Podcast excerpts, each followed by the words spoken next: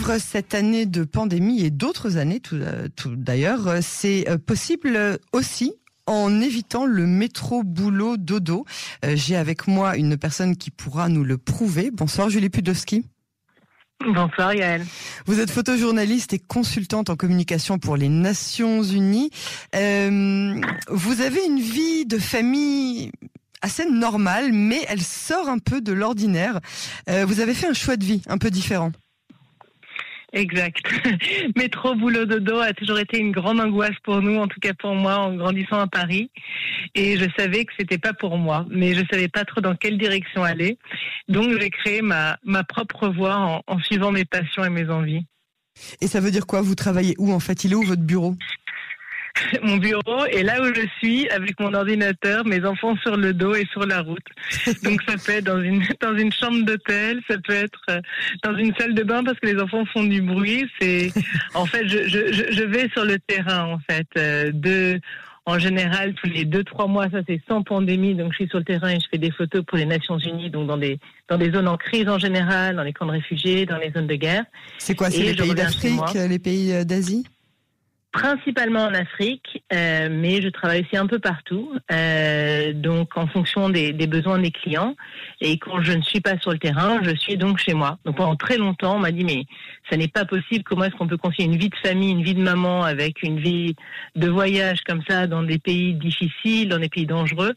Et je pense qu'en plus, euh, y a, c'est assez relatif le danger. Donc, je pense que je suis plus en, en, en sécurité d'ailleurs quand je pars en mission et que que je suis bien encadrée et que, que je pars dans, dans le cadre d'une mission et je pense que c'est aussi beaucoup plus satisfaisant, en tout cas pour moi, qu'une vie un peu plan-plan qui ne me correspondait pas où j'aurais été très malheureuse, je pense. Alors, Donc on a une vie très colorée. Oui, alors et très différente. Vous, vous, avez une vie très colorée, mais euh, pour les gens qui vous connaissent, vous, vous dites que vous avez une vie de famille finalement bah, normal. Euh, vous, vous, faites à manger pour vos enfants, vos enfants vont à l'école, vos enfants étudient, ils jouent, ils ont des amis, euh, et pourtant ils savent voyager, c'est-à-dire qu'ils savent ah euh, partir d'un endroit à l'autre. Ah bah depuis qu'ils ont quatre mois, en fait, ils voyagent à travers le monde. Euh, ils parlent quatre langues. Donc mon mari est israélien. On s'est rencontrés quand je commençais à voyager. Il travaillait pour son ambassade aux États-Unis. Moi, j'étais jeune fille au père.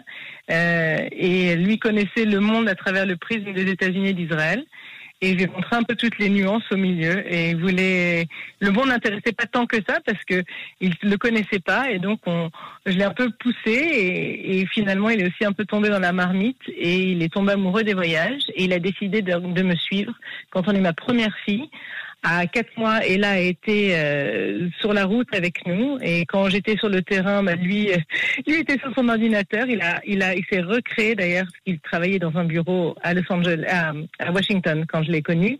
On a déménagé ensuite à Los Angeles. Il a tout lâché pour me suivre avec notre bébé de quatre mois à travers l'Afrique. On a les 15 premiers mois de la vie d'Ella on a été entre la Gambie le Sénégal l'Afrique du Sud l'Ouganda le Rwanda son premier ménage de Rwanda.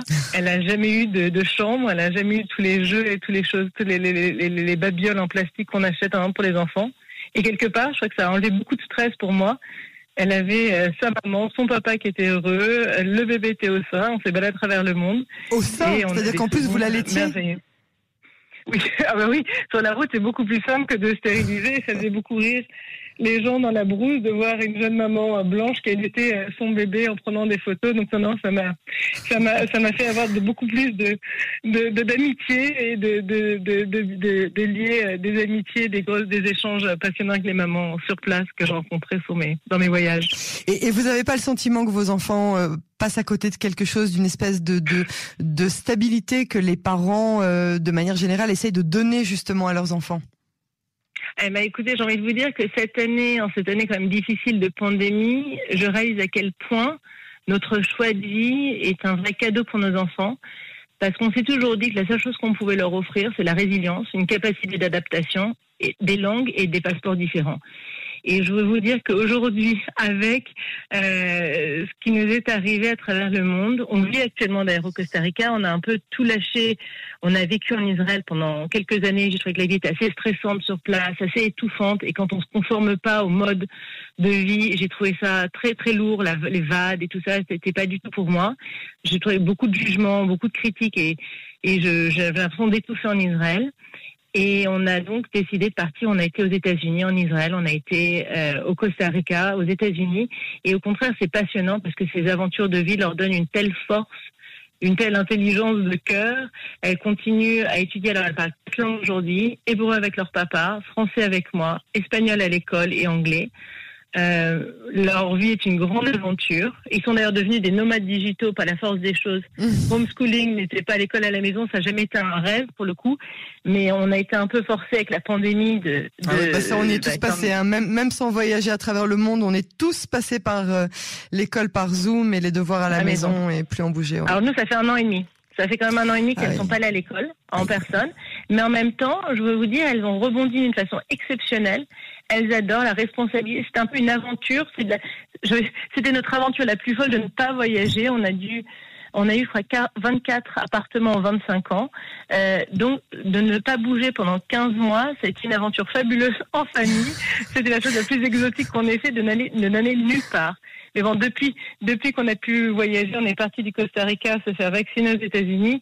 Et là, pour le coup, ça fait trois mois qu'on est en vadrouille et, et on continue les voyages. Là, on rentre pas tout de suite. Et on profite de ces, de ces temps un peu fous pour leur permettre bah, de continuer en ligne et en même temps de s'adapter à tout. Et chaque nouvelle aventure, c'est vraiment fabuleux de voir. Et là, 13 ans, Lola 10 ans et Ose 6 ans.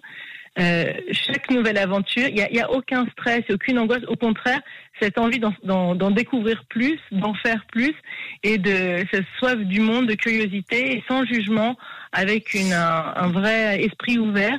Et on fait beaucoup d'échanges d'ailleurs de maisons. C'est comme ça qu'on qu'on voyage. Autant les gens me demandent mais comment est-ce qu'on peut voyager?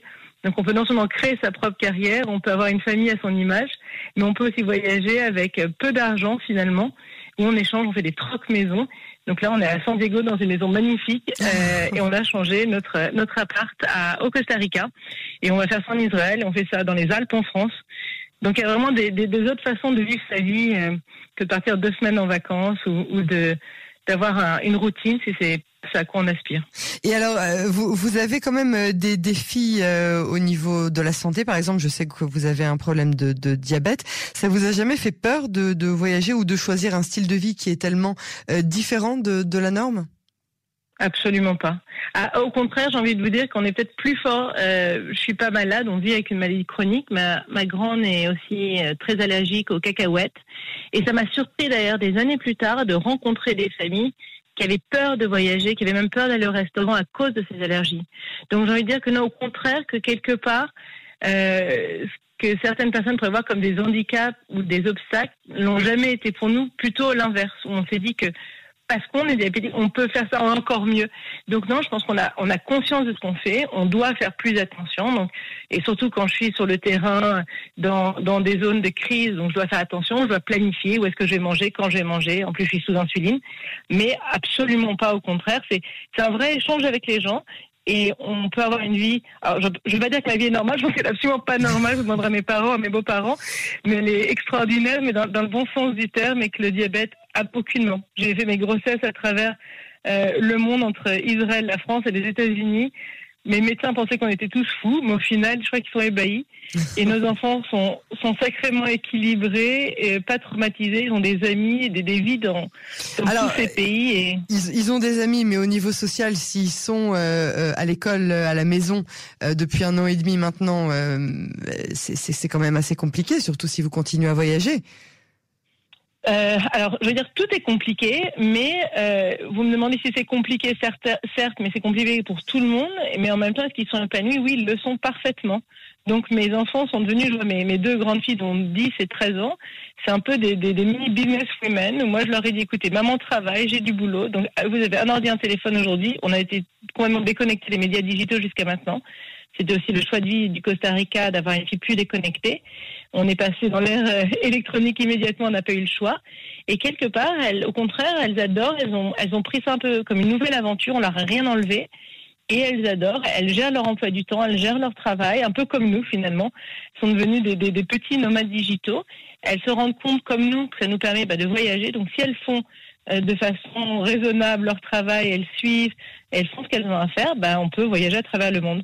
Donc là, elle me dit, j'en ne veux jamais retourner à l'école. Là, c'est un autre problème. Ah bon, on tombe carrément dans, on tombe carrément dans le, dans l'extrême inverse. C'est-à-dire que ça risque quelque part de les... Non, vous n'avez pas peur que ça risque justement de les de les bloquer un peu de de, de un, beau jour elles retourneront physiquement dans un collège, dans un lycée. Bien entendu. Elles bien seront pas un peu sauvages. Vous n'avez pas peur de ça? Non, déjà ils sont trois, donc ils sont trois, donc il y a une petite tribu quand même où ils sont constamment ensemble. Peut-être un enfant seul, ça aurait été plus compliqué. Mhm. Euh, il y a quand même des amis, et puis surtout quand on voyage, ben là, même dans tous les voyages, d'ailleurs, elles font des stages de surf euh, en, au Costa Rica, elles font elles font des kaitanas quand on est en Israël. En France, elles font des stages équestres. Euh, aux États-Unis, elles ont fait des, des stages de, de cinéma. Donc du tout, on, on les intègre évidemment socialement. Et ce que je trouve extraordinaire en tant que maman, moi j'étais toujours fascinée par ces, ces enfants qui étaient bilingues, multiculturels quand j'étais petite, quand j'ai grandi. Et je rêvais d'offrir ça à mes enfants. Et je vois d'ailleurs dans le regard de leurs amis ce que moi je ressentais quand j'étais petite, cette fascination pour ces enfants qui sont, oui, et qui rentrent, euh, ils sont dans le bain partout, ils sont, ils sont ils sont chez eux partout. Et c'est vraiment exceptionnel à voir parce qu'elles passent vraiment de, elles ont fait des stand-up à Los Angeles. Euh, J'aurais pas ça en moi en anglais, c'est pas évident et c'est pas leur langue maternelle et c'est exceptionnel.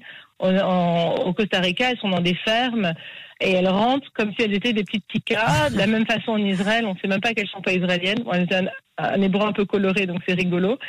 Et, euh, et, en France aussi, elles parlent un français euh, très rigolo, mais elles se sentent chez elles partout. Donc je pense que quand on le fait dans la bonne humeur, euh, dans la dans la joie, avec beaucoup d'amour, de tendresse et d'intelligence, on offre un, très beau cadeau aux enfants pour les années à venir. Et puis surtout encore une fois dans un monde où les choses évoluent tellement vite, où finalement on voit que les enfants qui n'avaient pas cette capacité d'adaptation ont vraiment souffert de cette crise et pour nous, bah, cette crise était en fait un peu une opportunité de faire les choses différemment.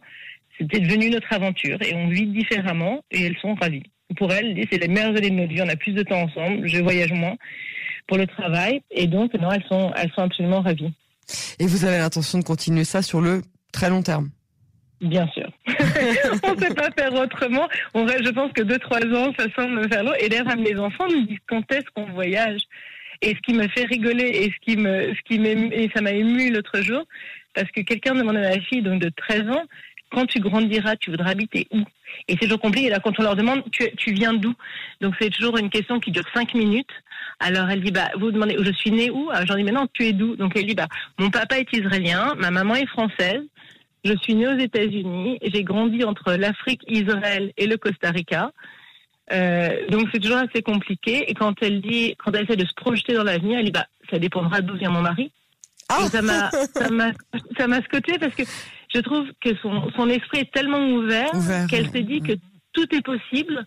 Et j'ai dit mais quelle langue tu aimerais parler à tes enfants? Et sa réponse m'a aussi vraiment surprise. Elle dit bah ça dépendra de la de, de la langue de mon mari, bah, peut-être qu'il y aura une autre langue. Peut-être que je parlerai une cinquième langue. Je ne sais pas. Comment est-ce que je peux te répondre aujourd'hui Donc, euh, effectivement, c'est des questions et des réponses que, que des enfants qui vivent euh, euh, là où ils sont nés, dans la, dans, dans, la ville où ils ont leurs racines et, euh, et euh, dans la, la, la, commune ou la communauté où ils sont habitués. C'est effectivement des, des, des questions et des réponses qui ne se posent vraiment pas vraiment, c'est-à-dire c'est des choses qu'on se qu'on se pose pas. On peut rouler un peu sa bosse, partir un peu euh, voir le monde, mais euh, vivre euh, vivre de cette manière, c'est un vrai un vrai défi.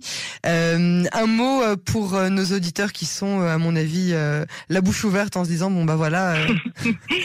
Il y a des fous partout. Donc vous, les nomades digitaux. Je fais pas des fous. Écoutez, je prends des fous heureux de ne pas euh, de ne pas accepter une vie qui nous plaît pas. Donc si j'ai des amis qui sont au contraire très très attachés à leur maison, à leur terre, à leur petit, à, leur, vie, euh, et donc très bien. Et s'ils sont heureux, c'est c'est une chance. Et donc euh, on n'a pas tous besoin de voyager comme ça, c'est pas fait pour tous. Mais pour ceux qui se disent ah, j'aimerais tellement et j'en rencontre et vraiment je je fais beaucoup aujourd'hui, beaucoup de gens me m'appellent au quotidien en me disant mais comment tu fais, comment tu travailles pour les Nations Unies, je travaille principalement avec l'UNICEF, comment est-ce que tu as créé ton travail, comment est-ce que tu es photographe pour les Nations Unies, comment est-ce que tu as des enfants à travers le monde, comment est-ce que tout est possible en fait. Il, faut juste se donner les moyens de réussir et il y a aucune, il y a aucun échec. Donc si on, peut avoir une vie différente à notre image. Il faut juste se donner les moyens de réussir. Et si ça ne nous plaît pas, on peut toujours changer et toujours revenir. On peut toujours rester au même endroit. C'est simple. Euh, et pour nous, c'est cette envie. Au contraire, le, la, vie est courte. On s'en rend compte. On va nos enfants grandir à vue d'œil. Euh, et donc, on, se dit qu'on a une chance inouïe de leur offrir ça, une, une capacité d'adaptation au monde. Euh, trois passeports chacun, quatre langues. Le monde est à eux. et donc, je suis, je suis fière de ça. Ouais. Et eux, je sais que quoi qu'il arrive, une pandémie, autre chose, l'école en ligne, l'école en personne, des stages en n'importe quelle langue, ils rebondiront parce qu'ils l'ont en eux. Ils savent euh, que la sécurité vient pas d'une maison, d'une école, d'un lit, mais ça vient au contraire d'un sentiment intérieur de savoir qui on est et de pouvoir tout découvrir et de façon positive et, et avec beaucoup de joie et de curiosité. Donc au contraire, chaque voyage pourrait être une aventure et ils sont ravis dans les aéroports. On les traîne, ils sont, c'est nous qui, et eux qui nous demandent quand est-ce qu'on voyage. Qu repart. Julie on ira quelque part sur la route. Julie Pudlowski, la maman euh, folle de ces nomades euh, digitaux, euh, l'instigatrice de ce, de ce concept. bravo, merci beaucoup pour cet entretien qui, j'espère, aura ouvert l'esprit de certains de, de nos auditeurs. À très bientôt sur les ondes de Canon français.